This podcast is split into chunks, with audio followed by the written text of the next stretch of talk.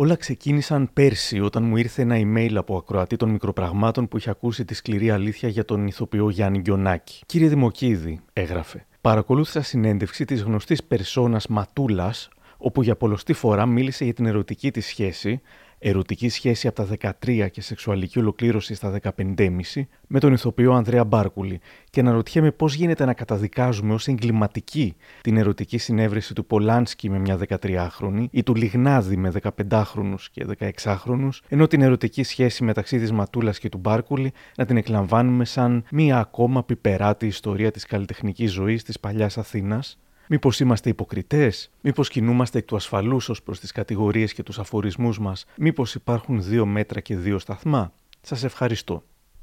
Από τότε ξεκίνησα να ερευνώ σιγά σιγά τη ζωή του Ανδρέα Μπάρκουλη, το πόσο διαφορετικά ήταν τα πράγματα στην Ελλάδα πριν από 60 χρόνια και το πώς αντιμετωπιζόταν τέτοιες σχέσεις.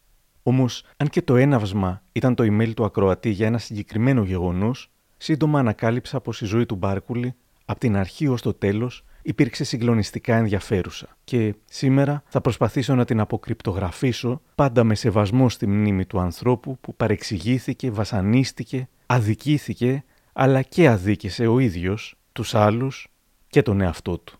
Αυτή είναι η σκληρή αλήθεια για τον Ανδρέα Μπάρκουλη. Είναι τα podcast της LiFO. Γεια χαρά, είμαι ο Άρης Δημοκίδης και σας καλωσορίζω στα Μικροπράγματα, το podcast της LiFO που φιλοδοξεί κάθε φορά να έχει κάτι ενδιαφέρον. Αν θέλετε να μας ακούτε, ακολουθήστε μας στο Spotify, τα Google ή τα Apple Podcasts.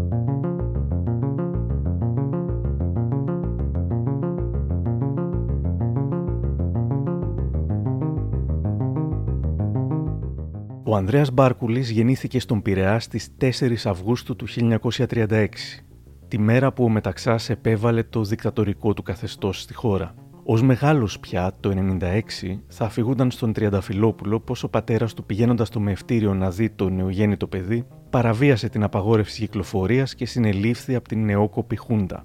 4 Αυγούστου του 1936. Μόλις γεννήθηκα, με είπε πούστη ο, ο γέρος.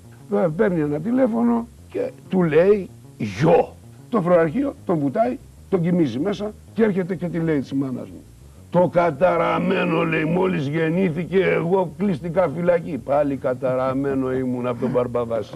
Σχεδόν ηρίστο εν παρόδο αποκαλύπτει σε εκείνη τη συνέντευξη ο Μπάρκουλης και κάτι άλλο. Έχουν χάσει δύο χρόνια αργότερα υπηρετώντας τη Θάσο μέσα στο Καϊκάκι από Θάσο. Έχουν χάσει ένα κοριτσάκι έξι μηνών. Εγώ ντύθηκα όλα αυτά και κοιμήθηκα σε όλα τα ροζ του κοριτσακίου της αδερφούλας μου που δεν γνώρισα. Στη βιογραφία του θα μιλούσε για την προσπάθεια μεταμόρφωσης του ανδρικού του φίλου και για την αιμονή της μητέρας του να πιστεύει ότι το κοριτσάκι της ζει εξηγώντας γιατί η μητέρα του του έβαζε φουστάνια. Βίωσα πολύ μικρό το θάνατο της αδερφής μου σε ηλικία 6 μηνών ευνίδια. Οι μεταμφιέσει του φίλου μου γινόταν από τα φορέματά της που πεισματικά αρνιόταν να πετάξει η μητέρα μου. Το σημαντικό ήταν η ταύτιση με τη χαμένη μου αδερφή και η ειδονική τάση της μάνας να μην δεχτεί την απώλεια. Άραγε πόσο να επηρέασαν όλα αυτά τον ψυχισμό του μικρού παιδιού; Στα 7 του χρόνια, ο μικρός Αντρέας υπέστη συντριπτικό κάταγμα, το πρώτο από τα πολλά προβλήματα υγείας που θα αντιμετώπιζε μεγαλώνοντας. Η σχέση με τον πατέρα του προφανώς τον σημάδεψε. Ο πατέρας μου, τριπολιτσότης, από το Παρθένη, από την Περτσοβά δηλαδή, δάσκαλος. Όταν του είπα, όχι δεν του είπα, πού να του πω εγώ, μου λέει δεν μου λέει, φτάσαμε στην έκτη γυμνασίου να πούμε και δεν τα βλέπω και πολύ καλά εδώ τα χαρτιά. Τι είναι αυτά. Δεν πάμε καλά. Τι θα γίνει, ρε. Εσύ τι θα γίνεις τελικά; Όταν λοιπόν δειλά-δειλά μετά από παύση και μου πω, ε, όταν δεν μίλαγες έριχνα ένα ε. Τι θα γίνεις, ρε; Σου λέω, κοιτάξτε μπαμπά, να... εγώ σκέφτομαι να γίνω ηθοποιός. Έχω πετάξει και ένα ερωτηματικό και είμαι και έτοιμος. Τι λέω, εγώ το παιδί μου δεν το κάνω μπούστι. Εκεί ήταν το φευγιό από το σπίτι πλέον. Άρχισε να συμμετέχει σε διάφορες παραστάσεις αρχαίας τραγωδίας, κάνοντας θεατρικές σπουδές στη σχολή του Κωστή Μιχαηλίδη. Το 1956 κάνει την πρώτη του εμφάνιση στο θέατρο, ένα χρόνο αργότερα την πρώτη στον κινηματογράφο, στην Μαρία την Πενταγιώτησα δίπλα στη Βουγιουκλάκη. Μετά ο Μιμίκος Κιμέρη, διακοπές στην Έγινα, η Μουσίτσα, συνεργασίες με τον Αλέκο Σακελάριο, τον Δαλιανίδη, Κοινωνία Ωρα Μηδέν, κονσέρτο για Πολυβόλα, Το Δόλωμα, Η Θεία μου η Χίπησα, Τζένι Τζένι. Αγαπητοί πολίτες. Συμπολίτες. Εννοώ συμπολίτες. Μαλακότερα. Η πρώτη του μεγάλη αγάπη και ο γάμος του ήταν με την αρκετά μεγαλύτερη του Αλέκα Στρατηγού. Χάρη στις ταινίες και την εξωτερική του εμφάνιση, έγινε ο μεγαλύτερος γόης του ελληνικού σινεμά, προκαλώντας φανατικές εκδηλώσεις θαυμασμού στον κοριτσόκοσμο. Απ' έξω από το σχολείο ήταν παιδονομείο. Εκεί μαζευόντουσαν όλες οι κοπέλες που διώχναν από όλα τα σχολεία της επικράτειας, τις μαζεύαν εκεί. Καταλαβαίνεις για ποια κορίτσια καλά μιλάμε. Υπήρχε λοιπόν και απ' έξω μαζευόντουσαν οι σαλεπιτζίδες, οι κουλατζίδε και όλοι οι γαμπροί του Πειραιά. Κάποιος από τους γαμπρούς του Πειραιά και όχι από τα κορίτσια είχε την έμπνευση. Είχα μια σκάφη, ένα κολοσπόρο αυτοκίνητο εκείνη την εποχή, το οποίο ε, τα γνωστά κολπάκια είχαμε βγάλει και την εξάτμιση. Μόλις ακούγαν καμιά μοτοσυκλέτα οι μάγκες, ας πούμε, στο διάλειμμα που ερχότανε. Κορίτσια, ο Μπάρκουλης! Πάγαν τον κλειό από τις καθηγήτριες, δεν καταλάβαιναν τίποτα, καβαλάγανε τα, πώς τα λένε. Τι; Με σπόρο αυτοκίνητο, με ανοιχτό που κάνεις. Ναι, ναι, και καμιά φορά χωρίς που κάμισο, να φαίνονται και τρίχες. Όλο το αντριλίκι έξω. Ε, ε, λοιπόν, Πάνω από μισό αιώνα αργότερα θα ρωτούσαν τον 12χρονο τότε γιο του, Νίκο Μπάρκουλη, αν ήξερε τι σημαίνει το κορίτσια ο Μπάρκουλης. Μια χαριτωμένη στιγμή. Το ξέρεις ότι μοιάζει πάρα πολύ στον μπαμπά σου; Ε, ναι, μου τα έχουν πει. Ξέρεις τι λέγανε τα κορίτσια όταν βλέπαν τον μπαμπά σου στον δρόμο; Ε, κορίτσια Βάρκλης, νομίζω, ναι. Γιατί το, λένε, το λέγανε αυτό, ξέρεις; Επειδή ήταν πολύ καλός ηθοποιός. Επειδή ήταν πολύ καλός ηθοποιός και ήταν ένας πάρα πολύ όμορφος άντρας. Ε, η ομορφιά δεν είναι από, από πώς εμφανίζεσαι απ' έξω, το πώς δίνεσαι. Είναι από τι έχεις μέσα σου. Από τον ηθοποιό και φίλο του Αλέκο Τζανετάκο θα μαθαίναμε πως όλος αυτός ο θαυμασμός μάλλον δεν τον γέμιζε. Λέω γαμώτο γιατί και εμένα μου ζητάνε ένα αυτόγραφο. Ρε Αντρέα του λέω μπράβο ρε. Ε, τέτοια έγκλη και εμένα λέω. Μου λέει Αλέκο να σου πω κάτι. Όταν γίνεις φίρμα, αν ποτέ γίνεις φίρμα, θα είναι οδυνηρό αυτό που μου συμβαίνει εμένα αυτή τη στιγμή. Και η Ματούλα αποπλάνησε την μετέπειτα μοντέλο, ηθοποιό και τραγουδίστρια στα 13 της. Διότι τη ματούλα πήρες ένα αθώο κοριτσάκι. καλός στη Λιγερό. Πήρες την κόρη ενός αστυνομικού. ε, Της ιδιαίτερης προσωπικής ασφάλειας του Καραμαλή εκείνη την εποχή. Τι λέρε, ε, του Κουτρόπουλου εξουσία. Και το αποπλάνησες το κοριτσάκι αυτό. Ναι. Είχαν ερωτική σχέση τότε. Διαπίστωσα ότι υπάρχουν κι άλλοι πέρα από τον ακροατή μας που έχουν μείνει με την αίσθηση ότι επρόκειτο για έναν περίεργο δεσμό που άγγιζε τα όρια της παιδοφιλίας. Παίρνω στο τηλέφωνο την Ματούλα. Αγνοούσε εντελώς πως οι δικές της δηλώσεις και αποκαλύψεις είχαν δημιουργήσει ένα σούσουρο σχετικά με την υποτιθέμενη παιδοφιλία του Μπάρκουλη. Γυναικάς ήταν, τι παιδόφιλος, μην τρελαθούμε κιόλας. Θα τρίζουν τα κόκαλα του κακομύρι. Αν και αυτά ακόμα δεν υπάρχουν, έχουν λιώσει. Δεν τρέπονται. Τόσα χρόνια ζούσε, γιατί δεν τον ρώτησε κανείς; Τον είδε κανείς με κανένα παιδάκι; Ε, συγγνώμη που θα σου πω την έκφραση. Ο Αντρέας ήταν μουνάκιας, πιο παιδάκι αγόρι μου. Έχει επιδείξει όλο το θέατρο, όλο, όλο τον κινηματογράφο. Δηλαδή και τι, επειδή είπαμε την ηλικία μας είναι παιδόφιλος. Γιατί εγώ δεν ήθελα, με πήρε με το ζόρι, με βίασε. Επειδή είπα την ηλικία μου, 13 χρονών το γνώρισα από μια ταινία που γυρίζανε Επτανήσου και Κεφαλινίας γωνία. Ήταν και ο Κακαβάς μαζί. Εσείς είχατε πει ότι δεν είχε γίνει, υπάρξει καμία επαφή μα- μεταξύ σας. Πώς δεν υπήρχε. Εμένα την παρθενιά μου μου πήρε ο Αντρέας. Όχι, εννοούσα, Αθένα ήμουνα. εννοούσα στα 13 ότι δεν υπήρξε ή στα 14. Καμία και το Ε, έχω ναι. πει επανειλημμένος. Ναι, το ναι. γνώρισα 13 και έκανα σεξ μαζί τους στα 15,5. Ήταν πάντα προστατευτικός, με αγαπούσε, δεν ήταν άνθρωπος τέτοιος. Αλλά ο Μπάρκουλης, το όνομά του είναι συνημένο με τις γυναίκες. Όχι με παιδιά. Είχατε πει και ότι ήταν ο μόνος από τους άντρες που σε εκείνη την μικρή ηλικία δεν προσπαθούσε να σας... ε, Καθόλου, καθόλου. Η σχέση τους από τα 13 ως τα 15,5 παρέμεινε μόνο τρυφερή, φιλική, μου λέει σήμερα η Ματούλα. με αγαπούσε σαν, σαν παιδί του, σαν... Και για σκέψω από 13 μέχρι 16, 15,5, 16, πόσο... Ε, ε, αλίμονο να θυμάμαι και πότε ήταν η παρθενιά μου, αγόρι μου. Αν και το θυμάμαι. Αυτό δεν τους κάνει καμία εντύπωση που μπορούσε να με έχει διακορεύσει από 13 μέχρι 16. Απλά προφανώς ε, για την σημερινή εποχή που με το Me Too κλπ. Δεν γαμιέται η σημερινή έρθει μια εποχή που είναι πιο ξεφτύλα, γιατί εμείς είμαστε πιο ήρεμες, η δικιά μου η γενιά. Εγώ είμαι 75 χρονών, αγόρι μου. Η γυναίκα, άμα ξεπαρθενευόταν εκείνα τα χρόνια, δεν, δεν την έπαιρνε κανείς. Ο άντρας σεβόταν τη γυναίκα.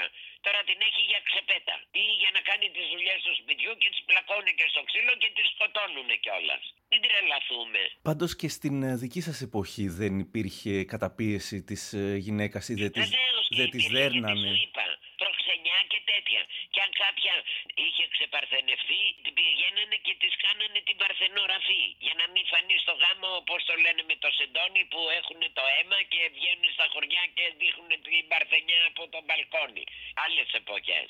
Από πολύ μικρή ήμουν πολύ πιο προχωρημένη από ό,τι είναι σήμερα. Αυτά που αυτές κάνουν σήμερα, εγώ τα έχω κάνει τότε. Όχι τα ξεφτυλίκια, τα πηδήματα. Δεν ήμουν τέτοιο κορίτσι. Ο πατέρας μου ήταν στρατιωτικός. Εγώ σκέφτομαι ότι σήμερα, ας πούμε, ένας ε, νέος ηθοποιός, αν τα έφτιαχνε με μια 15 ας πούμε, ότι ναι. θα γινόταν ένα σούσουρο, ενώ τότε... Γιατί να γίνει σούσουρο, ότι άμα την πήρε με τη βία να γίνει σούσουρο. Αν πήγε με τη θέλησή της, γιατί να είναι σούσουρο. Έτσι δεν είναι. Εδώ που τα λέμε, στην Ελλάδα η ηλικία συνένεσης σε σεξουαλική επαφή που υπαγορεύεται από τον νόμο είναι 15 ετών. Μόνο η σεξουαλική επαφή με ανήλικο κάτω των 15 ετών είναι παράνομη σύμφωνα με τον ποινικό κώδικα. Όσο και αν έψαξα, δεν βρήκα καμία απόδειξη πως ο Μπάρκουλης είχε παραβιάσει ποτέ οποιονδήποτε τέτοιο νόμο και όλα δείχνουν πως οι ηλικίες που τον ενδιέφεραν ήταν σαφώς μεγαλύτερες, ακόμα και από το 15,5. Ο ηθοποιός Μανώλης Δεστούνης, μιλώντας στον Αντώνη Μποσχοίτη και το κουτί της Πανδώρας, θα έλεγε πριν από μερικά χρόνια: Δεν ξέρετε τι ψυχούλα ήτανε, με τον Μπάρκουλη που εκείνο τον καιρό πάνω κάτω τα είχε με τη Μέρη Χρονοπούλου, είχαμε νοικιάσει μια γκαρσονιέρα στη Φιλής, στο κομμάτι που δεν είχε μπουρδέλα, γινόταν παρέλαση. Ό,τι πέταγε ο Ανδρέας το έπαιρνα εγώ, γελάει. Μιλάμε για κουκλάρες, κομπάρσες, μοντέλα κλπ. Ήμουν ο δοκιμαστής του Μπάρκουλη κατά έναν τρόπο. Πέρναγαν από μένα και αν τις ενέκρινα, πήγαιναν στον Μπάρκουλη μετά. Θεός χωρέστον.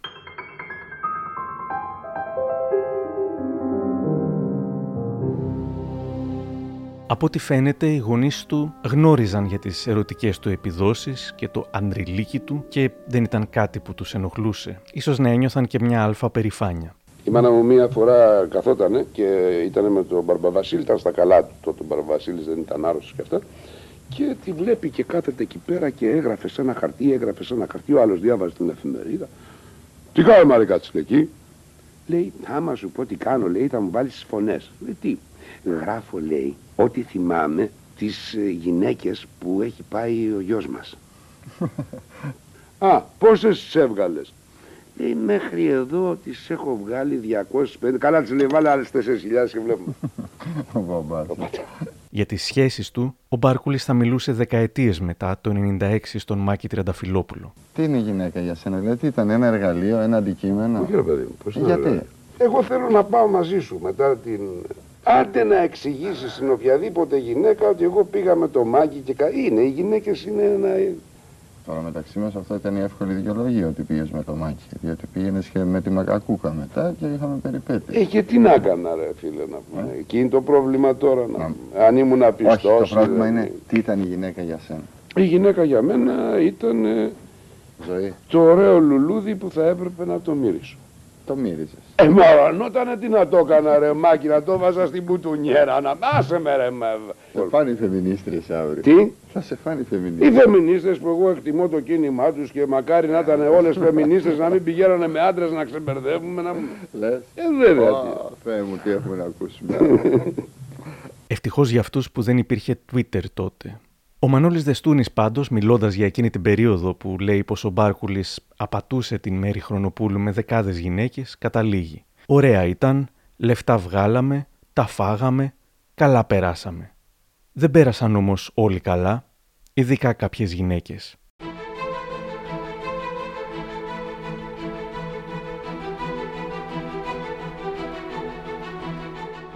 Τα περιοδικά τότε παρουσίαζαν τον Μπάρκουλη ως άπιστο που χειροδικεί σε γυναίκες. Ο ίδιος παραδέχεται στη βιογραφία του ότι πολλές φορές έστειλε στο νοσοκομείο συνάδελφό του ηθοποιό με την οποία είχαν δεσμό, αφού την έσπαγε καθημερινά στο ξύλο. Ένα μεγάλο ερωτηματικό αφήνει ο Ανδρέας Μπάρκουλης μιλώντας για μια ολέθρια σχέση που βίωσε με μεγάλη πρωταγωνίστρια του σινεμά. Την έσπαγα στο ξύλο κάθε μέρα, κάτι που δεν είχα ξανακάνει σε άλλη γυναίκα. Είχε δικό της κρεβάτι στον Ερυθρό Σταυρό. Πότε με σπασμένο χέρι και πότε με σπασμένο κεφάλι. Έρχονταν μπαταρισμένη και έβριζε ως και τον πατέρα μου. Τελικά τη ξανάτρωγε. Δεν με σόκαρε μόνο η κοινική περιγραφή των ξυλοδαρμών, είχε μόνιμο κρεβάτι στο νοσοκομείο, λέει, αλλά και η παντελής έλλειψη ενσυναίσθησης ή μεταμέλειας. Όταν έγινε γνωστό το απόσπασμα από την βιογραφία του, η Εσπρέσο θα δημοσίευε ρεπορτάζ του Αλκίνου Μπουνιά, η γυναίκα που έδερνε ο Γόης, το οποίο με κάπως ανάλαφρο τρόπο φωτογραφίζει τη Μέρη Χρονοπούλου, δίνοντας κάποια στοιχεία, αφήνοντας μάλιστα και κάποια απαράδεκτα υπονοούμενα πως για να τις έτρωγε θα τη άρεσε. Καλά πληροφορημένη πηγή, γράφει ο Αλκίνος Μπουνιάς, συμπληρώνει με χιούμορ. Είναι γνωστό για την ηθοποιό ότι και με άλλους άντρες που είχε σχέση μετά τον Μπάρκουλη το ξύλο δεν έλειπε, μπορεί και να τη άρεσε. Στο YouTube κάτω από το βίντεο ποια ηθοποιό έδερνε ο Μπάρκουλης το όνομα της Χρονοπούλου αναφέρεται αρκετά. Η Βάσο Τσεσμελή γράφει Την Μέρη και ο Πρέκας την έδερνε. Και η Ντόρα Σίντ λέει Αλήθεια λες, πόσο άτυχη αυτή η γυναίκα. Το 2021 η κυρία Μέρη Χρονοπούλου έδωσε συνέντευξη στο στούντιο 4 της ΕΡΤ. Για σένα ποιος ο άντρας είναι ο πιο σημαντικός. Δεν νομίζω κανένα.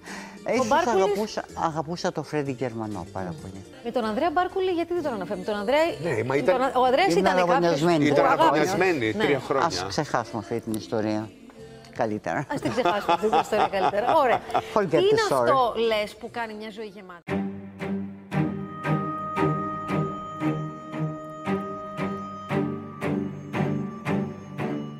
Μετά από όλες τις μεγάλες επιτυχίες, η εμπορική δύναμη του Μπάρκουλη στις αρχές της δεκαετίας του 70 είχε σαφώς υποχωρήσει. Δεν έπαιζε πια σε mainstream film, αλλά σε πιο αισθησιακές ταινίες, σε πιο B-movies που μπορεί σήμερα να θεωρούνται κάπως cult, όμως τότε θεωρούνταν πολύ υποδεέστερες και ένα καταφύγιο για ηθοποιούς που δεν είχαν πια πρωτοκλασσάτες προτάσεις του σινεμά. Ανάμεσα στις άλλες σεξι περιπέτειες που έπαιξε ήταν τα διαμάντια στο γυμνό σου σώμα, η ιδιωτική μου ζωή, η πρόκληση. Το 1973 ήταν μια χρονιά ορόσημο που τελικά θα του κατέστρεφε ακόμα περισσότερο την εμπορική τουλάχιστον καριέρα του. Μια γυναίκα τον κάρφωσε για ναρκωτικά και ο Superstar Μπάρκουλης συνελήφθη. Από την εφημερίδα Μακεδονία. Αθήνε 10 Νοεμβρίου 1973.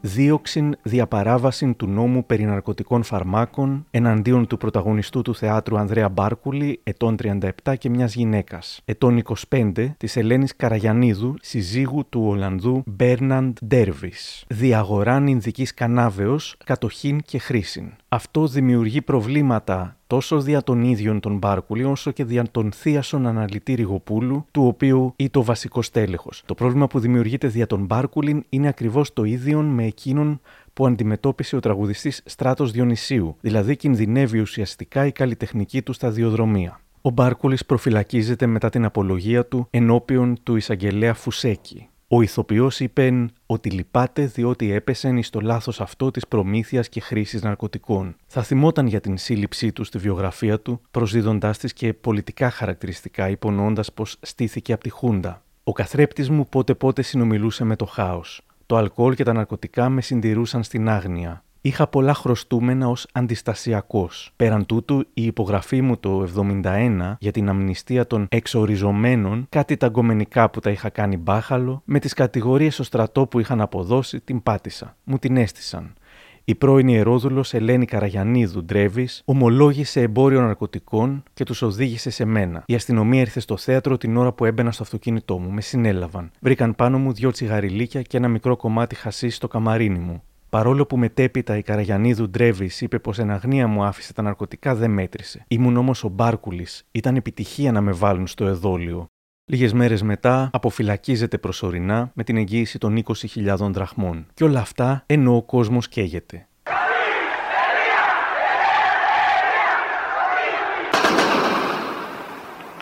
«12 Νοέμβρη του 73 προφυλακίστηκε, 21 Νοέμβρη του 73 αποφυλακίστηκε, στο ενδιάμεσο είχαμε την εξέγερση του Πολυτεχνείου. Την περίοδο που συνελήφθη, ετοιμαζόταν να παντρευτεί με την τραγουδίστρια Κέτι Γκρέι. Ήταν η δεύτερη ευκαιρία που η Γκρέι του είχε δώσει και λόγω της σύλληψής του αποδείχτηκε και η τελευταία.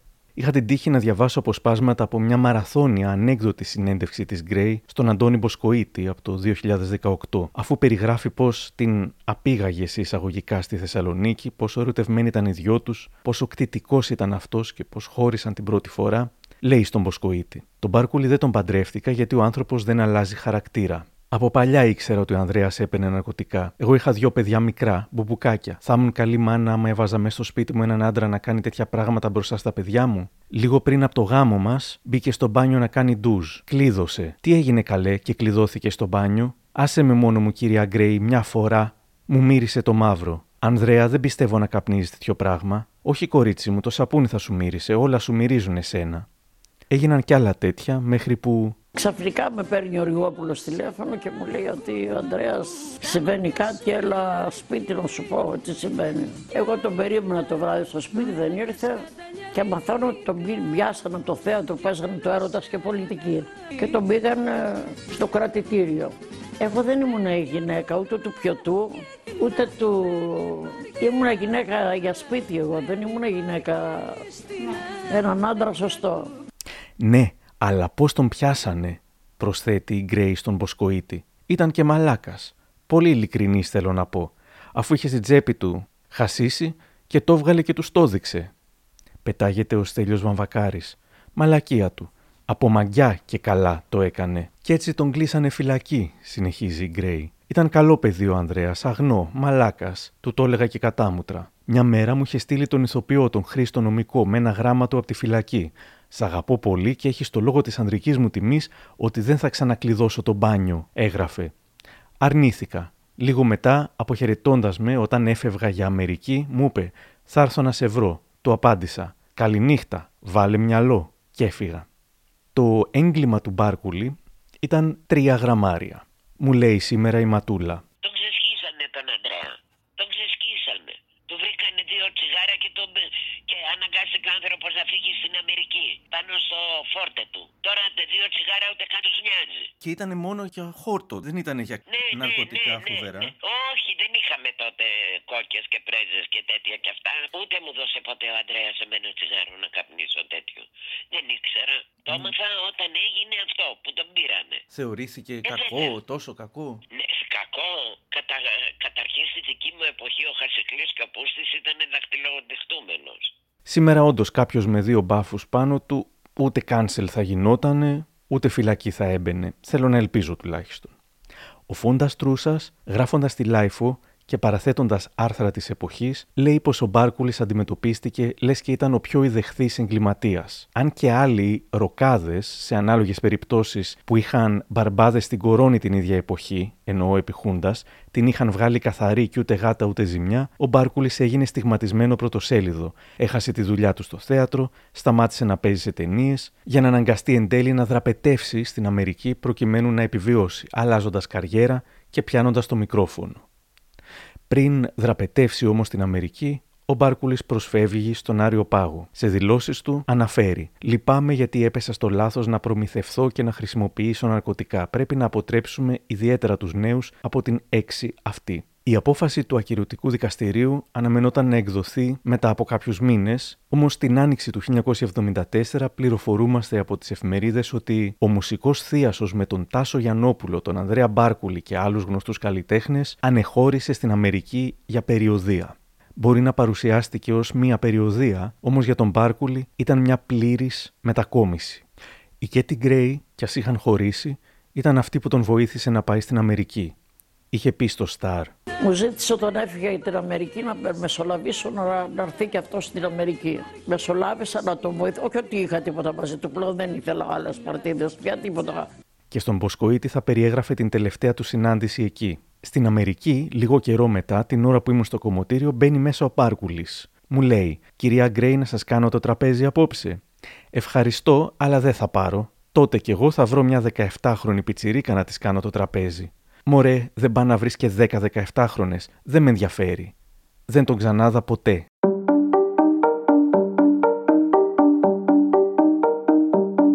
Ο Μπάρκουλης θα ζούσε για περίπου 6 χρόνια στο Σικάγο. Κυκλοφόρησε και ένα προσωπικό δίσκο με λαϊκά ελληνικά τραγούδια και δούλεψε σαν τραγουδιστής σε ελληνικά μαγαζιά, γνωρίζοντας ανθρώπους που χαίρονταν να τον ακούν και δεν τον έκριναν για κανένα δυο τσιγαριλίκια. Εκεί μόνο αισθάνθηκα άντρας, θα έλεγε. Έμπαινα στη δισκοτέκ με μαύρους και δεν γύριζε κανένας να δει τον κορίτσια ο Μπάρκουλης. Γύριζαν να δουν αυτόν που ήμουνα. Και είχα δόξα τω Θεώ πολύ νταλαβέρι εκεί. Όταν ζούσα στην Αμερική, έκανα παρέα σχεδόν αποκλειστικά με μαύρους. Τότε φορούσα ακόμα περούκα και όλοι με αποκαλούσαν Silverman. Ένα βράδυ λοιπόν που έπεινα σε ένα μαγαζί, βλέπω ένα υπέροχο θηλυκό με ξυρισμένο κεφάλι να με παίζει. Της είπα πως ήταν κούκλα και πως θέλω να της κάνω έκπληξη. Τράβηξα την περούκα και τα έχασε. Την έβαλα στην τσέπη μου και από τότε δεν την ξαναφόρεσα ποτέ. Άρχισα να βρίσκω κάτι βαθύτερο μέσα μου, μάλλον έναν εαυτό που μόλις μου συστηνόταν. Γεια σου, μάγκα μου, μου έλεγε, είσαι πιο πολλά από όσα νομίζεις. Έφυγες και πήγες μακριά, πήγες στην Αμερική. Αμερική. Πέρασες δύσκολα σίγουρα. Όχι στην Αμερική, δεν πέρασα καθόλου δύσκολα. Όχι, στην Αμερική. Πέρασες δύσκολα σαν άνθρωπος γιατί κάποια όχι, όχι, στιγμή όχι, αποφάσισες να όχι, σιωπήσεις. όχι, όχι, όχι. Και δεν μετανιώνεις για τι έκανες. Και αν σου έθετα το ερώτημα τι θα έκανες αν άρχιζες από την αρχή, τα ίδια θα έκανες. Είμαι σίγουρος. Και χειρότερα. είσαι Με ένα την εμπειρία που έχω, όχι καλύτερα, θα έκανα χειρότερα. άτομο περιθωριακό που πέρασε από το Star System, το άγγιξε και έφυγε. Αλλά δεν επηρεάστηκε. Κάποτε ο κύκλος στο Σικάγο έκλεισε και όταν τελικά θα πάρει την απόφαση να επιστρέψει στην πατρίδα, στα πρώτα χρόνια του 1980, θα διαπιστώσει πως τίποτα δεν θα ήταν πλέον το ίδιο για εκείνον.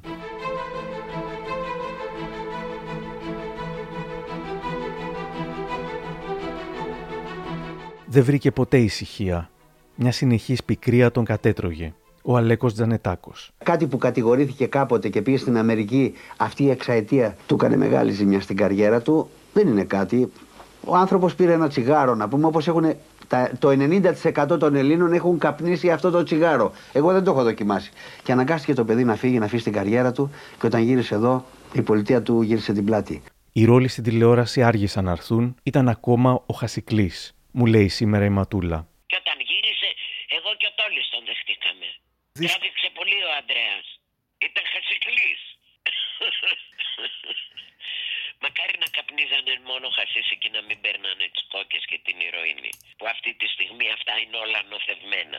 Λίγοι λοιπόν τόλμησαν να σταθούν δίπλα στον στιγματισμένο Χασικλή Μπάρκουλη και διαπίστωσε πως μετά την Αμερική του είχαν φάει και κάποια κτήματα και κάποια περιουσία που είχε, φίλοι και συνάδελφοί του. Έφτασα εντελώς στον πάτο, θα δήλωνε. Βγήκα καθαρός, ευπρεπής και μάγκας. Εγώ αυτά τα 3,17 γραμμάρια τα πλήρωσα. Κι αν έφτασα εντελώς στον πάτο, να μην ξεχνάτε πως στο τέλος μονάχα τα σκατά και η φελή επιπλέον. Σιγά σιγά αφοσιώθηκε στο ποιοτικό θέατρο, ερμηνεύοντας σπουδαίους ρόλους μέχρι το τέλος της δεκαετίας του 80. Έκανε επιτυχίες με τους Θανάση Παπαγεωργίου, στον Κύριο, με την Κάτια Δανδουλάκη στις Ακρότητες που σκηνοθέτησε ο Ζυλ Ντασσέν, με τον Βασίλη Διαμαντόπουλο στο Sleuth, ζώντας μερικές από τις πιο ευτυχισμένες του εποχές, όπως έλεγε. Ήταν τα χρόνια που προσπαθούσε να ξεγράψει το παρελθόν που τον κυνηγούσε. Όχι μόνο τη σύλληψη ή την κακή δημοσιότητα, αλλά και το σλόγκαν Κορίτσια ο Μπάρκουλης. Το 1986 στο καλλιτεχνικό καφενείο της ΕΡΤ μιλά για την ποιοτική στροφή του για τον νέο τελείως διαφορετικό Μπάρκουλη. Κάπου το λάθος έγινε α, στο θέατρο. Κάπου ακολούθησα την πεπατημένη των ταινιών και είχα ε, δίκιο σε αυτό γιατί μόλις προσπαθούσα να κάνω ένα Κάτι βήμα άλλο. προς τα πάνω, προς εκεί που ήθελα, ο κόσμος έλεγε τι, τι, τι, τι ήρθαμε να δούμε εδώ πέρα τώρα. Καμιά προσπάθεια που έκανα εκείνη την εποχή να ξεφύγω από τον ε, ωραίο νέο της εποχής, το Ζεν Πρεμιέ, το Γλυκανάλα, το αν θες, ε, τον πάντα καλά κουστούμαρισμένο. Και έτσι ε, νομίζω ότι μια αποστασιοποίηση που έκανα, όχι με τη θέλησή μου, που όμως πήγα σε μια πολύ μεγάλη χώρα, την Αμερική, έκανα και μια ηθελημένη απουσία πέντε χρόνια. Ε, αυτό με έκανε να ξεκαθαρίσω το τι ήθελα να κάνω πια και τι ήθελα να προσφέρω. Και τώρα όλα έχουν γίνει δύσκολα, Βασίλη. όλα είναι δύσκολα γιατί με πολλή επιλογή και με πολύ κόπο. Και οικονομικό, αν θες, και, και κόπο, κόπο, πολύ. Χτίζω πετραδάκι, πετραδάκι πάλι έναν άλλον πια μπάρκουλη που δεν έχει καμία σχέση με το προηγούμενο. Αυτά τα τέσσερα χρόνια που δουλεύω, ε, έχω βαρεθεί να, να ακούω «Μα ε, είσα, είσαστε τόσο καλός». Το οποίο και πρώτα ήμουνα, αλλά υπήρχε και πολύ σαχλαμάρα στα γύρω και δεν γινόταν τίποτα. Καλεσμένη στην ίδια εκπομπή, η φίλη του από τα πολύ παλιά, Άννα Φόνσου, που θα τον βοηθούσε τρομερά στη συνέχεια και η οποία έκανε και εκείνη, εκείνη την περίοδο προσπάθειες αλλαγής. Και ο Μπάρκουλης ταυτίζεται. Ε, Παίζοντας ε, το αντίστοιχο τους γυμνού Πυραντέλοπε, τα στη Λούλου, που μια θαυμαστριά μου που με έχει δει στα γοροκόρτσα μου είπε ότι καλύτερη- καλύτερη είσαι στα γοροκόρτσα παρά στη Λόι Λόι. Αυτή είναι το, το ίδιο πρόβλημα που είχα και εγώ. Λόι. Όμως, ό,τι και αν έλεγαν οι παλιοί θαυμαστές του, ο Μπάρκουλη πλέον θεωρούνταν καλός ηθοποιός και αναγνωριζόταν και από το συνάφι του. Ο ηθοποιός Βασίλης Διαμαντόπουλος. Σε προτιμώ όπως είσαι τώρα, παρά όπως ήταν όταν, όταν ήσουν αγκόμενος ε, κορίτσια ο Μπάρχουλης. Σε προτιμούσα τώρα γιατί τώρα έχεις ένα δυναμισμό. Ε, σε θαύμασα στο γλάρο του Τσέχοφ. Εκεί πραγματικά είδα τον άνθρωπο που ήταν πολύ ταλαιπωρημένος από φήμες ότι ο Μπάρκουλης, ο Μπάρκουλης είναι ο γόης, είναι ο εραστής και δεν είναι τίποτε άλλο. Και εκεί είδα ότι ένα πραγματικό ηθοποιό, άνθρωπο που υπηρετούσε φοβερά σωστά και με φοβερή θέρμη ε, αυτό το έργο. Ήταν το 1988 όταν ο Μπάρκουλης, στη σκιά των βίντεο κασετών και λίγο πριν ξεκινήσει η ιδιωτική τηλεόραση, γνωρίζει μέσα από μια κινηματογραφική παραγωγή της εποχής την Έφη Αναστασίου, παραγωγό. Μαζί θα ζήσουν για περισσότερα από 9 χρόνια, μέχρι ο Μπάρκουλης να νοσηλευτεί στο δρομοκαΐτιο το 1998. Με την Έφη Αναστασίου, ο Μπάρκουλης θα κάνει τη δεύτερη καριέρα του, στις αρχές της δεκαετίας του 90. Μαζί του θα βρίσκεται στα συμβόλαια για την τεράστια τηλεοπτική επιτυχία Γαλάζιος Διαμάντι, με συμπροταγωνίστρια την Έλενα Ανθαναήλ, μαζί και στο σύριαλ Ακρότητες, εκεί που ο Μπάρκουλης, έπειτα από έναν σοβαρό τραυματισμό στα γυρίσματα, θα μείνει σχεδόν ανάπηρος. Και ενώ είχε ξεκινήσει μια δεύτερη καριέρα, τα πάντα κόβονται με μιας. Η πόνη είναι αβάσταχτη, μένει καθυλωμένος για μέρες σε μια παλιά πόρτα που είχε για κρεβάτι. Αν δεν ήταν η Έφη να δουλεύει, εγώ θα είχα πεθάνει από σιτία. Οι πίκρες, το αλκοόλ και η κατάθλιψη τον κυνηγούσαν. Το αλκοόλ και οι ουσίες συμπλήρωναν την αγάπη που μου έλειπε, αναφέρει στη βιογραφία του, αλλά δεν την συμπλήρωναν και πολύ πετυχημένα από ό,τι φαίνεται. Όσο είναι καθυλωμένο στο κρεβάτι, οι φήμες οργιάζουν. Οι δημοσιογράφοι από τότε απέκτησαν μια τεράστια αιμονή με την υγεία του, γεμίζοντας τα έντυπα με αυτό που σήμερα θα λέγαμε fake news. Το δημοσιογραφικό ιατρικό δελτίο μου ξεκινάει έντονα από μια κρίση της μέσης που είχα που νοσηλεύτηκα στον Ευαγγελισμό και μετά έμεινα δύο μήνες στο σπίτι πια της μάνας μου γιατί μόνος μου δεν μπορούσα να, ζου- να ζήσω εκεί που ζούσα. Τότε λοιπόν ήρθε κάποια κυρία έντρομη χωρίς να το δείξει της μάνας μου και μου δείχνει μια εφημερίδα ο Ανδρέας Μπάρκουλης με οξύ εγκεφαλικό είναι κλινικά σχεδόν νεκρός. Το 91, χωρίς να πούνε ότι απεκατεστάθη το εγκεφαλικό και εντάξει δεν ήταν αυτό, μαθαίνω ότι έχω καρκίνος στους πνεύμονες. Το 93 σπάω το πόδι μου. Έχω καρφιά από εδώ μέχρι εκεί. Εκεί λοιπόν έχω και καρκίνο στα κόκαλα. Ξεκινήσανε και κάτι με το Μιτεράν, να και καρκίνο στον προστάτη. Όλη αυτό το διάστημα εγώ ήμουνα εδώ πέρα, είχα... ήμουνα στο εξοχικό μου στην Έγινα απομονωμένος, μόνος μου. Χωρίς φίλους, χωρίς κανέναν. Και εγώ στην Έγινα δεν είχα πάει ποτέ. Και προχθές διαβάζω σε ένα περιοδικό, στο διάλογο. Ο Μπάρκουλης ζήτησε σε γάμο την Γκρέι. Και λέω αποτρελαθήκαμε τελείως. πια. Τώρα μετά την εκπομπή να δεις τι έχει να επακολουθήσει. Όταν κάπως συνέρχεται, το ζευγάρι μετακομίζει στο χωριό Μάρμαρα της Πάρου, όπως θα πει η Έφη Αναστασίου στη Φρέντο.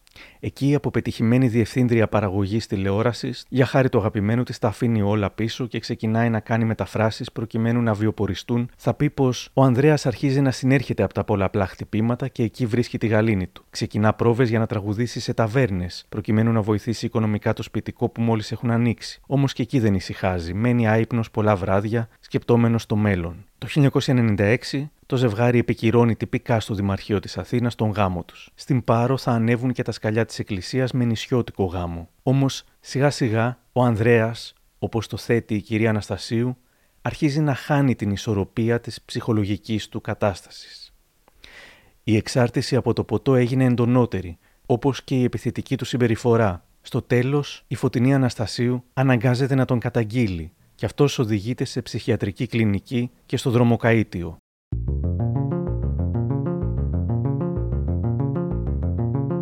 Μου λέει σήμερα η Ματούλα. Και μετά τον βγάλανε και τρελό από την Πάρο και τον εφέρνα, φέρανε στο δρομοκαΐτιο. Τον φέρνανε με ζουρλομανδία και τον πήγανε κατευθείαν στο δρομοκαΐτιο. Μόνο το ότι γύρισε στην Ελλάδα και δεν μπορούσε να βρει δουλειά, κολοφάρα είμαστε. Αντί τον άνθρωπο που έχει κάποιο πρόβλημα να τον βοηθήσεις, του δίνεις άλλες 10 για να πέσει να μην μπορεί να σηκωθεί.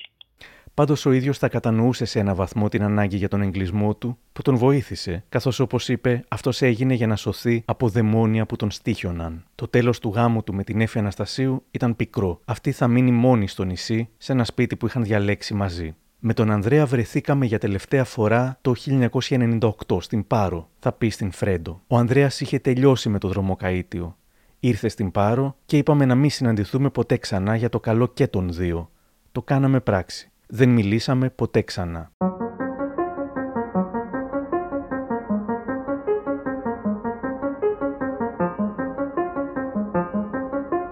Είχε έρθει η ώρα για την τελευταία γυναίκα της ζωής του. Με την Μέρη Βλασοπούλου, νυν Μπάρκουλη, γνωρίστηκαν τον Ιούλιο του 1998. Εκείνη την περίοδο νοσηλευόταν στο δρομοκαίτιο, θα έλεγε η ίδια. Βλέποντάς τον λοιπόν στην τηλεόραση, όπως και τόσοι άνθρωποι, ευαισθητοποιήθηκα και πήγα κοντά του. Ήθελα να του δείξω κι εγώ με τη σειρά μου τη συμπαράστασή μου και να του δώσω κουράγιο σε εκείνες τις δύσκολες στιγμές που περνούσε. Όταν με είδε, νόμισε πως ήμουν η πρώην γυναίκα του, που αγάπησε πολύ, η Αλέκα Στρατηγού. Όταν βγήκε με κυνήγησε πολύ. Ποια γυναίκα θα μπορούσε να αντισταθεί σε έναν Ανδρέα Μπάρκουλη; Την περνούσε 30 χρόνια, όμως, όπως λέει, δεν υπολοιπόταν σε τίποτα από τους νεότερους άντρες. Ακόμη και ως εραστής ήταν ο καλύτερος που γνώρισα. Η Μαρία θα έμενε. Όμως εκείνη η ζωή τους δεν θα ήταν αρρώδινη, κάθε άλλο. Η ζωή του Μπάρκουλη, που είχε ξεκινήσει σαν νεανική αισθηματική φαρσοκομωδία, είχε εξελιχθεί με τα χρόνια σε μελόδραμα της Clack Films, όπου ο ήρωας περνούσε πραγματικά τα πάνδυνα. Ήταν λίγο ζαλισμένος, να μην πω τώρα μεθυσμένος ας πούμε και χτύπησε ο άνθρωπος στο κεφάλι ας πούμε και μάλιστα ήταν μέσα με το σκυλί του, αυτός και το σκυλί του ας πούμε. Από τη σύγκρουση, ο Ανδρέας Μπάρκουλης τραυματίστηκε ελαφρά στο κεφάλι. Οι άνδρες της τροχέας, μετά το αλκοτέστ που έδειχνε ότι ο Ανδρέας Μπάρκουλης είχε ξεπεράσει το όριο, τον οδήγησαν στο αυτόφορο. Όμως ο ηθοποιός δεν είχε χρήματα για να εξαγοράσει την ποινή. Έτσι βρέθηκε στις φυλακές Κορυδαλού. Το 2000 συγκρούεται μεθυσμένος με φορτηγάκι, προκαλώντας υλικές ζημιές. Και το σκάνδαλο της σύντομης φυλάκισής του ξεκίνησε. Η Μαρία Μπάρκουλη είχε βρεθεί από νωρίς το πρωί στις φυλακές για να δει τον δημοφιλή ηθοποιό, ο οποίος είχε οδηγηθεί στην πρώτη πτέρυγα. Είναι πάρα πολύ καλά. Μου λέει: Μη βιαστεί να με βγάλεις, περνάω καλά εδώ. Μου έδωσε ένα χαρτί να πάω κάποια πράγματα για κρατούμενους, διάφορα τρόφιμα που θέλουν και άλλα πράγματα που χρειάζονται. Τα ρούχα που το έφερα τα έχει χαρίσει ήδη. Τα πακέτα τα τσιγάρα που το έφερα χτες τα χάρισε και αυτά. Αμέσως μετά το επισκεπτήριο, η σύζυγος του Ανδρέα Μπάρκουλη μαζί με τη δικηγόρο της έφυγαν για τα δικαστήρια της πρώην σχολής Ευελπίδων για να εξαγοράσουν την ποινή των τριών μηνών που έχει επιβληθεί στο γνωστό ηθοποιό. Σήμερα κουνούσε ικανοποιημένος στο αποφυλακιστήριο. Δείχνει να έχει κιόλας ξεπεράσει την οδυνηρή εμπειρία που έζησε επί δύο ημέρες. Μόνος μου τρακάρισα. Δεν σκότωσα κανέναν. Δεν τρακάρισα με κανέναν άλλον. Μου κάνανε και ένα αλκοτέστ και δεν ξέρει η τροχιά. Ή ο ελληνικό λαός ότι εγώ δουλεύω στα μπουζούκια. Δηλαδή θα πιω άμα δούλευα στα μπουζούκια τι θα πάω να κάνω. Πώς θα φτιαχτώ δηλαδή για να τραγουδήσω. Από εκείνη τη μέρα και το ρεπορτάζ του Αντένα βλέπουμε τη σύζυγό του Μέρη να λογομαχεί με έναν πιθανώ δικηγόρο σχετικά με την ένδυα του συζύγου της. Δικαιολογείται να μην έχει σήμερα λεφτά. Το πώς το πώς κάνει τη ζωή του ο καθένας δεν με αφορά. Δεν σε αφορά. Δεν ζήτησα από το κράτος χρήματα. Ζητάτε, για τον κύριο Μπάρκη. έμεσα ζητάτε από το κράτος, διότι όταν βγαίνει και λέει οι 192.000 δεν τον υπάρχουν να ζήσει. Τι έκανε τα λεφτά τόσα χρόνια; Το πήγαν από το σπίτι του στο Μπούκι. Το ποσό των 480.000 δραχμών έδωσε η πρόεδρος του Σωματείου Ελλήνων Καλλιτεχνών να αναφώνσουν. Τα χρήματα κατατέθηκαν στο Ταμείο Καθάρισης Ποινών από την γυναίκα του ηθοποιού. Τις επόμενες δεκαετίες, η Μέρη και το παιδί τους, ο αγαπημένος τους γιος Νίκος Μπάρκουλης, που θα γεννιόταν το 2001, δεν σήκωσαν κεφάλι. Δεν πήραν ανάσα. Τα οικονομικά θέματα και ο υποσυτισμός ήταν τα κυριότερα προβλήματα που γονάτισαν την οικογένεια. Ήδη από τη δεκαετία του 90 ο Μπάρκουλης είχε τεράστια οικονομικά προβλήματα και έψαχνε τρόπους να επιζήσει, χωρίς όμως να χρειαστεί να ζητιανέψει στην τηλεόραση. Στην εκπομπή της Ζούγκλα το 96, όλοι όσοι είχαν μιλήσει για αυτόν, σαν συμφωνημένοι, τόνιζαν ότι η πολιτεία έπρεπε να του δώσει τιμητική σύνταξη, ότι έπρεπε να τον βοηθήσει το κράτος κλπ. Εδώ ο Αλέκος Τζανετάκος. Μαθαίνω ότι αυτή τη στιγμή έχει οικονομικό πρόβλημα και παρακαλώ πάρα πολύ τον καινούριο Υπουργό Πολιτισμού, γιατί ο Μικρούτσικο δεν έκανε τίποτα για τους Έλληνες τοπιού. Είναι ντροπή για τους Έλληνες καλλιτέχνες. Θέλω να του βγάλει μια τιμητική σύνταξη στο άδεια του Μπάρκουλ, γιατί ο Μπάρκουλ δεν είναι ούτε ζήτουλας, ούτε δανεικά ζητάει, ούτε θα καταδεχτεί ποτέ να ζητήσει δανεικά. Θέλει απλώς η πολιτεία να του, παρα... να, του, να, να του δώσει ένα φόρο τιμής, να πούμε για το έργο του. Θα σε τιμήσει η πολιτεία, μη στενοχωριέσαι. Και όλα θα πάνε καλά, αγόρι μου. Ο Δέντινος Ηλιόπουλος είχε και μια άλλη πρόταση. Θα προτιμούσα να στείλω ένα μήνυμα στον σεβαστό διευθυντή του Εθνικού κύριο Κούρκουλο, τον καλό μου φίλο Νίκο Κούρκουλο, ε, ότι το Εθνικό Θέατρο, ε, εάν δεν είναι ένας μπάρκουλης, δεν ανήκει εκεί, ε, ποιος πρέπει να, να πάει στο Εθνικό Θέατρο; Αυτό ήθελα να το πω. Ο Μπάρκουλης συγκινήθηκε και επικρίνοντας ταυτόχρονα τον σκηνοθέτη Θόδωρο Αγγελόπουλο, που λέει δεν φρόντισε τον άρρωστο Μάνο Κατράκη που έπαιζε στην ταινία του, μίλησε φαινομενικά, προφανώς λόγω σεμνότητα, για τον Ηλιόπουλο, ενδεχομένως όμως μιλούσε και για τον εαυτό του. Έζησα τον Κατράκη ξέροντας σε γνώση τους ότι έχει καρκίνο στο σκότι. Δεν είχε γίνει το πνευμονικό είδημα αυτό που τον έστειλε τελικά. Τον έβαλε ο Αγγελόπουλος κάπου στη Θεσσαλονίκη. Η Λίντα καθόταν με τα παλτά απ' έξω. Η γυναίκα του το ξέραν. Και τον έβαλε και τον πήγε μια βόλτα με μια βαρκάδα που δεν φαινόταν κανένας ποιος ήταν. Εγώ να πήγαινα. Να βάζα το παλτό του κατράκι με, με την τραγιάσκα. Ποιος θα γνώριζε ποιος ήταν, πού ήταν το κοντινό που ήταν απαραίτητος ο κατράκι. Και πάρε το πνευμονικό είδημα και τον πήρε το Εθνικό Θέατρο και ήταν πεθαμένος. Τον Ηλιόπουλο, εγώ ρωτάω. Πού είναι, γιατί ταλαιπωρείται αυτή τη στιγμή αυτός ο άνθρωπος; Όλος ο κόσμος ξέρει πόσο χρονών είναι. Είναι 80 χρονών και. Είναι δυνατόν να παίζει. Είναι δυνατόν να περνάμε το αυτοκίνητο και να βλέπω μάκι. Το όνομα του τελευταίου του Ντίνου του Ηλιόπουλου. Όχι! No more! Είναι ντροπή αυτό το πράγμα. Και δεν καταφέρομαι με κανέναν Νίκο Κούρκουλο, γιατί ο Νίκος ο Κούρκουλος αυτή τη στιγμή επιτελεί ένα έργο στο Εθνικό Θέατρο. Αλλά είναι ορισμένα πράγματα που κι αν δεν τα χρησιμοποιήσει για μία φορά το χρόνο, αξίζει να τους έχει αυτούς τους ανθρώπους να μην είναι χειμώνα καλοκαίρι μέσα στη δουλειά. Δεν επιτρέπεται να πηγαίνω εγώ και να βλέπω να περνάω από την Αλεξάνδρας και να βλέπω ας πούμε σε ένα μουσικό σχήμα το οποίο, ε, εντάξει, ας με συγχωρέσουν οι συνάδελφοι, δεν είναι της αξίας του Ηλιόπουλου και να είναι χωμένος και ο Ηλιόπουλος μέσα για να μην σταματήσει μία σεζόν και τι γίνεται από εκεί και πέρα. Είναι ντροπή. Και πάλι ο ίδιος με τη νέα του οικογένεια δίσταζε να ζητήσει δημόσια κάτι μήπως θεωρηθεί ελεημοσύνη. Η σύζυγός του πούλησε με δυσκολία οικογενειακά κοιμήλια, όταν όμως η κατάσταση έφτανε στο απροχώρητο, ο Μπάρκουλης αναγκαζόταν να κάνει αυτό που επεχθανόταν. Οι μεσημεριανές κουτσομπολίστικες εκπομπές ήταν πλέον παντοδύναμες και αυτός εμφανιζόταν συχνά πυκνά σε αυτές από το σπίτι του, ταλαιπωρημένος, πικραμένος, όμως δεν μπορούσε να κάνει αλλιώς καθώς είχαν πλέον προβλήματα επισιτισμού. Η δημόσια εικόνα του είχε αμαυρωθεί ακόμα και από τον Μάρκο Σεφερλί, και όχι επειδή είχε παραφράσει το σλόγκαν στην εκπομπή του Κορίτσια ο Μάρκουλης, όπως θα δήλωνε ο 76χρονος τότε Μπάρκουλης στη Βίκη Μιχαλονάκου το 12. Ο Μάρκος Σεφερλής εκμεταλλεύτηκε την υγεία μου και με αποκαλούσε με δίστακα.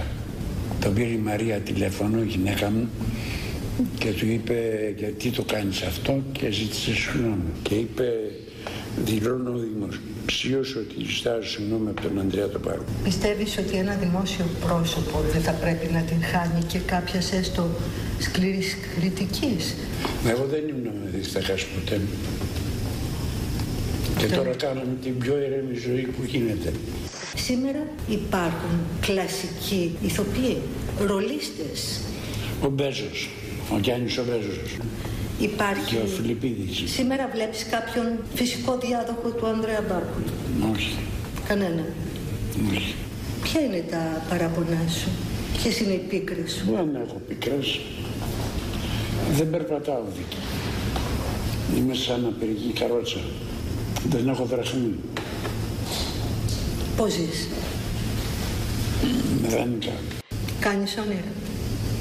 Να είμαι πάντα ευτυχισμένος με τη Μαρία μέχρι τα βαθιά γεράματά μου. Τη δεκαετία του 10, όπως διαβάζω στο ρεπορτάζ της Δήμητρας Δάρδα, ο ηθοποιός είχε καταπέσει και ο γιος του παρουσίαζε αδυναμία και κατάθλιψη. Η δε γυναίκα του με δυσκολία περπατούσε και θα έκανε μια δύσκολη τελικά και επίπονη εγχείρηση. Ταυτόχρονα τους έγινε έξωση από το διαμέρισμα λόγω απλήρωτων ενοικίων. Το 12 μετακόμισαν μαζί με το γιο τους Νίκο στο σπίτι του ηθοποιού, ύστερα από παρέμβαση της Άννας Φόνσου.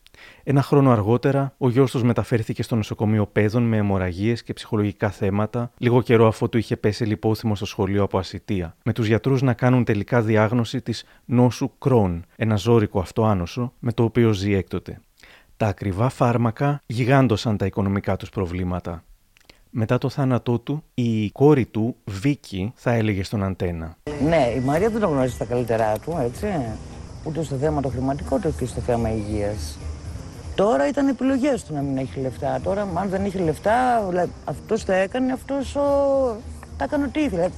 Επειδή έκανε μια περιουσία με τα έργα του, με οτιδήποτε, δεν έπεται ότι πρέπει να τα αφήσει και πίσω. Τα έκανε αυτός ό,τι ήθελε. Δεν... Ούτε και η οικογένειά του είχε ποτέ. Δηλαδή, εγώ προσωπικά, σαν κόρη του, δεν είχα την απέτηση ο μπαμπάς μου να μου αφήσει λεφτά. Ούτε το θεωρείς άσχημο ότι δεν είχε κάποια χρήματα Όχι. εκείνος; Όχι. Θεωρείς ότι έτσι ήθελε; Έτσι ήθελε, έτσι έκανε. Άλλωστε ούτε ο πρώτος είναι ούτε ο τελευταίος. Αλίμονο. Και η Κέτι Γκρέι Δεν αγαπούσε τα λεφτά, κανείς δεν το ξέρει αυτό. Ο Αντρέας μόλις γύριζε μια ταινία και έπαιρνε αρκετά λεφτά. Ο Αντρέας δεν Εκείνη έπαιρνε. την εποχή βέβαια. Ερχόταν και μου τα έβαζε πάνω στο κομμωδίνο.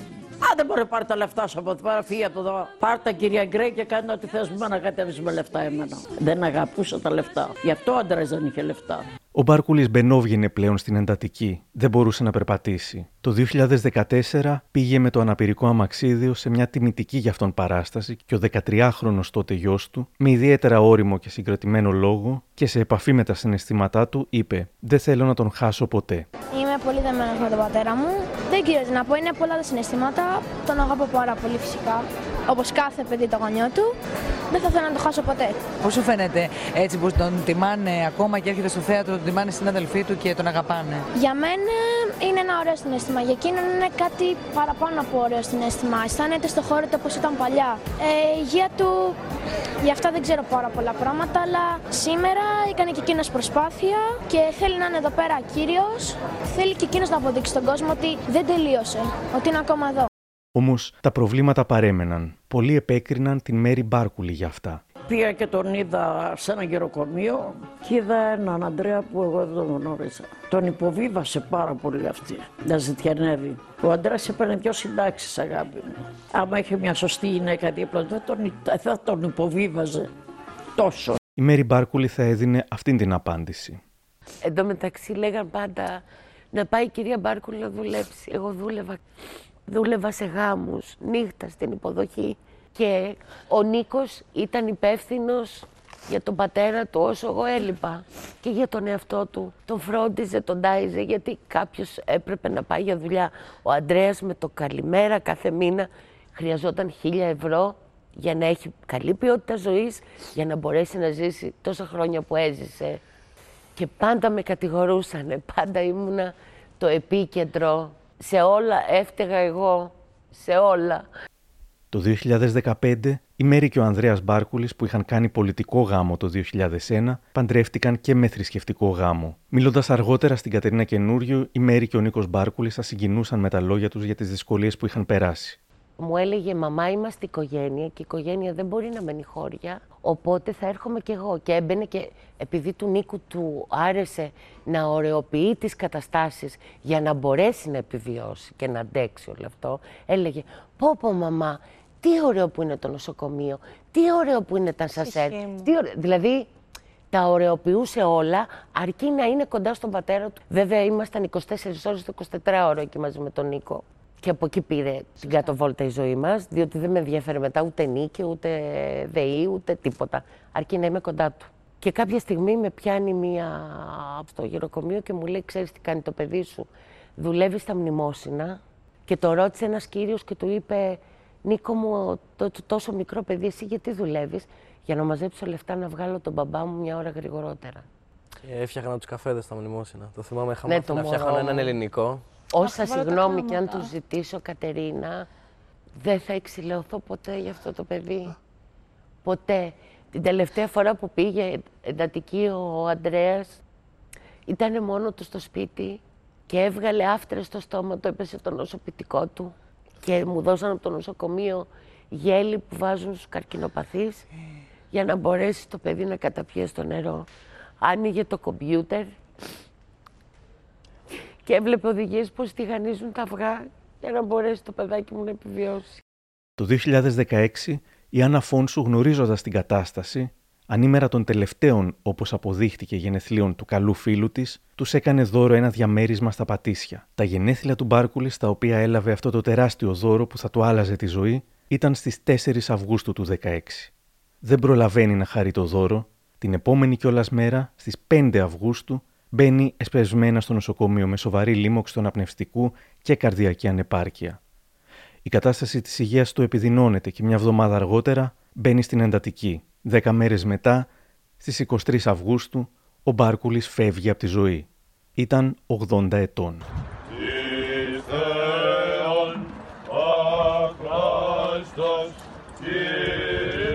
Όμως, ακόμα και στο τέλος, οι δημοσιογράφοι κατάφεραν να ευτελίσουν το θέμα. Από τη βιασύνη τους να μεταδώσουν πρώτη την είδηση και γνωρίζοντας ότι ο θάνατος ήταν μάλλον αναπόφευκτος, βιάστηκαν αρκετές φορές και τα site πλημμύριζαν με την είδηση της απώλειάς του, ενώ αυτός ήταν ακόμα εν ζωή.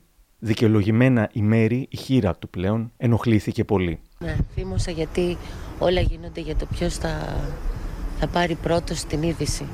Γι' αυτό θύμωσα. Ο Θεός αποφασίζει πότε φεύγουμε, όχι οι δημοσιογράφοι. Ένα άρθρο που έγραψε αμέσως μετά το θάνατο του Μπάρκουλη, ο Νίκος Μουρατίδης, στο Νίκος Online, εξόργησε την οικογένειά του και θα προκαλούσε κόντρες ακόμα και χρόνια μετά. Σε αυτό ο Μουρατίδης υποστήριζε ότι ο Μπάρκουλης ποτέ δεν έγινε Χόρν, Κούρκουλος ή Αλεξανδράκης, επειδή σαν άνθρωπος ήταν Σκόρπιος, αρπακόλα, χήμα, επειδή δεν αφοσιώθηκε στην τέχνη του και στην καριέρα του, όσο αφοσιώθηκε στο αλκοόλ και στο να κυνηγάει γκόμενε. Ο χορευτής και χορογράφος Τάκης Αγιόρ θα έλεγε: Ήταν το καλύτερο παιδί που γνώρισα σε αυτό το χώρο, αλλά αυτοκαταστροφικός. Διαβάζω από το πιστόφυλλο της βιογραφίας του Κορίτσια ο Μπάρκουλης και άλλα δεινά που επιμελήθηκε η Βενετία Μακρινόρη. Ο Ανδρέας Μπάρκουλης αυτό το δοξαστικό ρεμάλι έπαιξε και έχασε ό,τι ήταν να χαθεί στην ίδια του την παρτίδα. Κάθισε σε θρόνο με την ίδια άνεση όπως άλλοι κάθονται σε καρέκλες. Ήπιε ό,τι πεινόταν, γάμισε ό,τι απαγορευόταν να περάσει από δίπλα του, κατρακύλησε στους δρόμους που επέλεξε με τα μούτρα σπασμένα. Ταλαντούχος, γυναικάς, το πρίγκιπα, σαρκαστικός και καταστροφικός όσο δεν έπαιρνε άλλο. Ένα στάρ που πληρώθηκε αδρά και ξόφλησε ξοδεύοντας την πάρτη του. Στα μεθύσια του, στη μοναξιά του και στον όλεθρο αχόρταγος. Ο Αντρέας έδωσε τη ζωή από όλες τις μεριές της λύσας και κατάλαβε.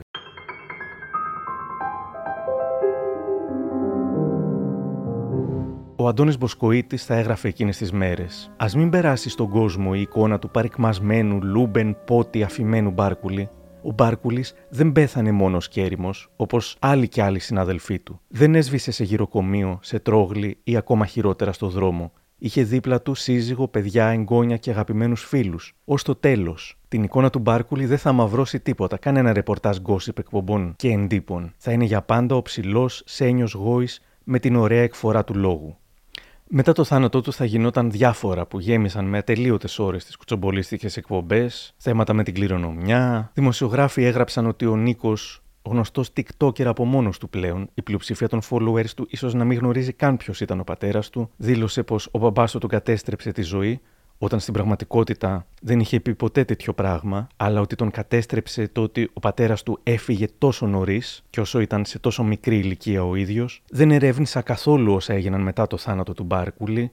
Μπορεί η πρώην γυναίκα και η κόρη του Μπάρκουλη να έχουν απόλυτο δίκιο σχετικά με τη Μέρη Μπάρκουλη, μπορεί όχι. Αυτό που με νοιάζε ήταν αν υπήρχε τελικά ένας τρόπος για να ξεκλειδώσουμε το ένιγμα της ζωής του Μπάρκουλη. Και εστίασα στη ζωή του και συγκεκριμένα σε αυτά που την καθόρισαν με τρόπο ύπουλο, υποσυνείδητο και δυστυχώς τελεσίδικο. Και ίσως βρήκα ένα κλειδί σε μια ατάκα της βιογραφίας του.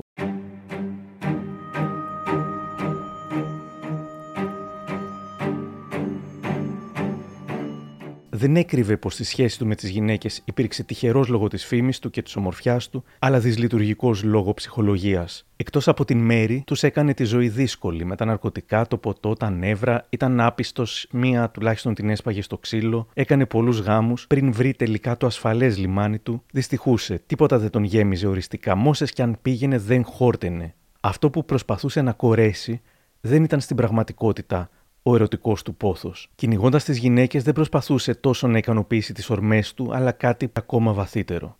Υποστηρίζω πως δεν ήταν δικό του λάθος και σχεδόν σιγουρεύτηκα ακούγοντας ένα απόσπασμα από τη βιογραφία του. Μεγαλώνοντας, γέμισε με αποδείξεις τα παντελόνια του, όπως επισημαίνει ο ίδιος στη βιογραφία του, και αποκαλύπτει τους μεγάλους κινηματογραφικούς του έρωτες με τη στάρ της εποχής. Ήταν αυτή η φράση. Μεγαλώνοντας, γέμισε με αποδείξει τα παντελόνια του. Πριν το μεγαλώνοντας, υπήρχε η μητέρα του. Του έβαζε φουστάνια. Εγώ ντύθηκα και κοιμήθηκα σε όλα τα ροζ του κοριτσακίου. Υπήρχε και ο πατέρας του.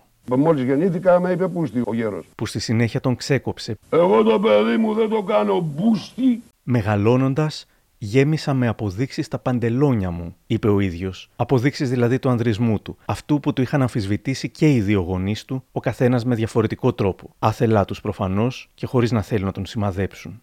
Όμως τον σημάδεψαν και για να πείσει όχι μόνο τους γονείς του, αλλά και τον εαυτό του, έγινε κάτι που αλλιώς μπορεί να μην είχε χρειαστεί να γίνει. Ένα κυρίαρχο αρσενικό.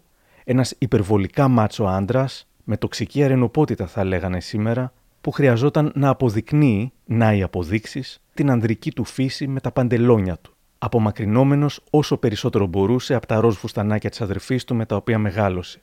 Και το απέδειξε σε όλους ότι ήταν άντρας με αλφα κεφαλαίο, γιατί τότε άντρας με αλφα κεφαλαίο ήταν αυτός που και ξενοπηδούσε και έριχνε και καμιά σφαλιάρα.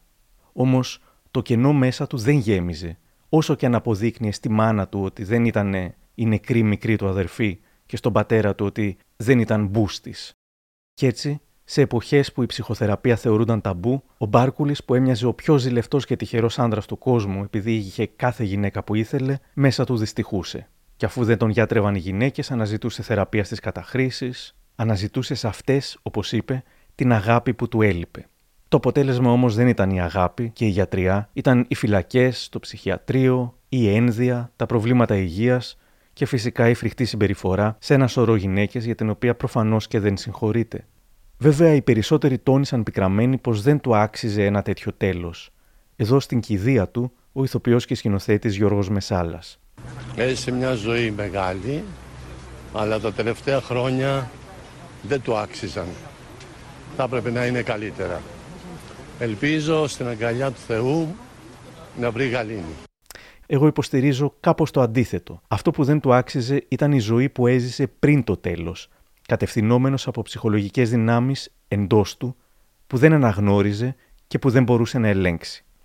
Το μεγαλύτερο μέρος της ζωής του δεν του άξιζε. Τα τελευταία 15 χρόνια, με το τεράστιο νιάξιμο του κόσμου και κυρίως με την ανιδιοτελή αγάπη της γυναίκας και του παιδιού του, του άξιζαν. Μόνο στο τέλος ήρθε, επιτέλους, μια δικαίωση για τον μικρό Αντρέα που αποζητούσε πάντα την άκρητη αποδοχή και την στοργική αγάπη. Μια δικαίωση που άργησε, αλλά τελικά ευτυχώς ήρθε.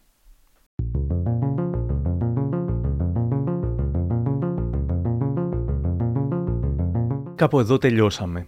Αν θέλετε να μας ακούτε, ακολουθήστε μας στο Spotify, τα Google ή τα Apple Podcasts. Για χαρά!